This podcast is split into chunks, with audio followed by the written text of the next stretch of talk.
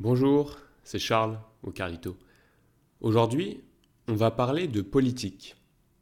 Si vous suivez l'actualité française, vous avez vu que des changements importants se sont produits dans le gouvernement. Elisabeth Borne, la première ministre, a démissionné. Gabriel Attal la remplace et devient le nouveau Premier ministre. Mais pourquoi ce changement? Quel défi attendent Gabriel Attal Et qui est-il? Elisabeth Borne était Première ministre depuis mai 2022. Elle est la deuxième femme à occuper ce poste en France. Pendant son mandat, 41 projets de loi ont été adoptés. Certains étaient très discutés, comme la réforme des retraites et la loi sur l'immigration. Malgré des défis, comme l'absence de majorité absolue au Parlement, elle a réussi à faire passer plusieurs lois. Gabriel Attal, lui, a seulement 34 ans. Il devient le plus jeune Premier ministre de l'histoire de France. C'est aussi le premier chef de gouvernement ouvertement homosexuel du pays.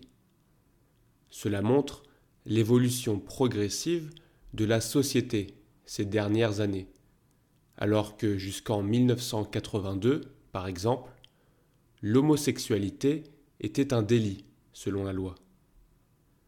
Diplômé de Sciences Po Paris, il a été militant au Parti socialiste, un parti de gauche, avant de devenir député dans le camp d'Emmanuel Macron en 2017.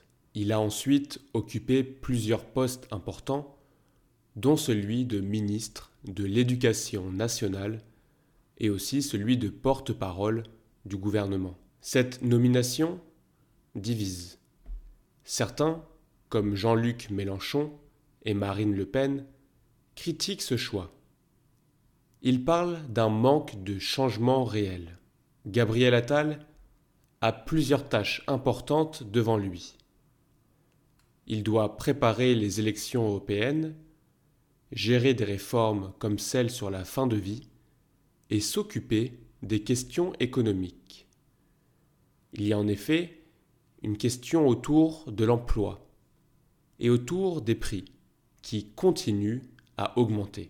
Gabriel Attal a aussi formé un nouveau gouvernement. Voyons ensemble qui sont les nouveaux ministres et ceux qui restent. Parmi les nouveaux ministres, il y a Rachida Dati. Rachida Dati est ancienne maire du 7e arrondissement de Paris. Elle est aussi ex-ministre de la Justice. Sa nomination a été une surprise. Elle prend en effet les reines du ministère de la Culture. Il y a aussi Amélie Oudéa Castera, qui remplace Gabriel Attal au ministère de l'Éducation nationale et conserve le ministère des Sports.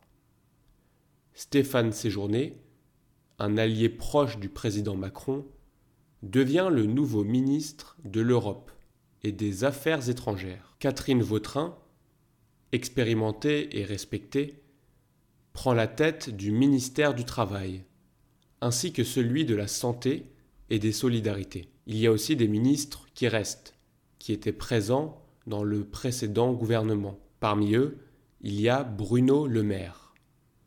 Il continue à diriger le ministère de l'économie, un poste qu'il occupe depuis 2017. Gérald Darmanin reste aussi à la tête du ministère de l'Intérieur un pilier du gouvernement. Ce gouvernement montre une forte présence de personnalités issues de la droite. L'équilibre entre hommes et femmes est respecté, mais les postes clés sont majoritairement occupés par des hommes. Avec ces nominations, des questions se posent sur les futurs projets et réformes. Est-ce un changement significatif ou juste un réajustement des forces en présence? La question demeure.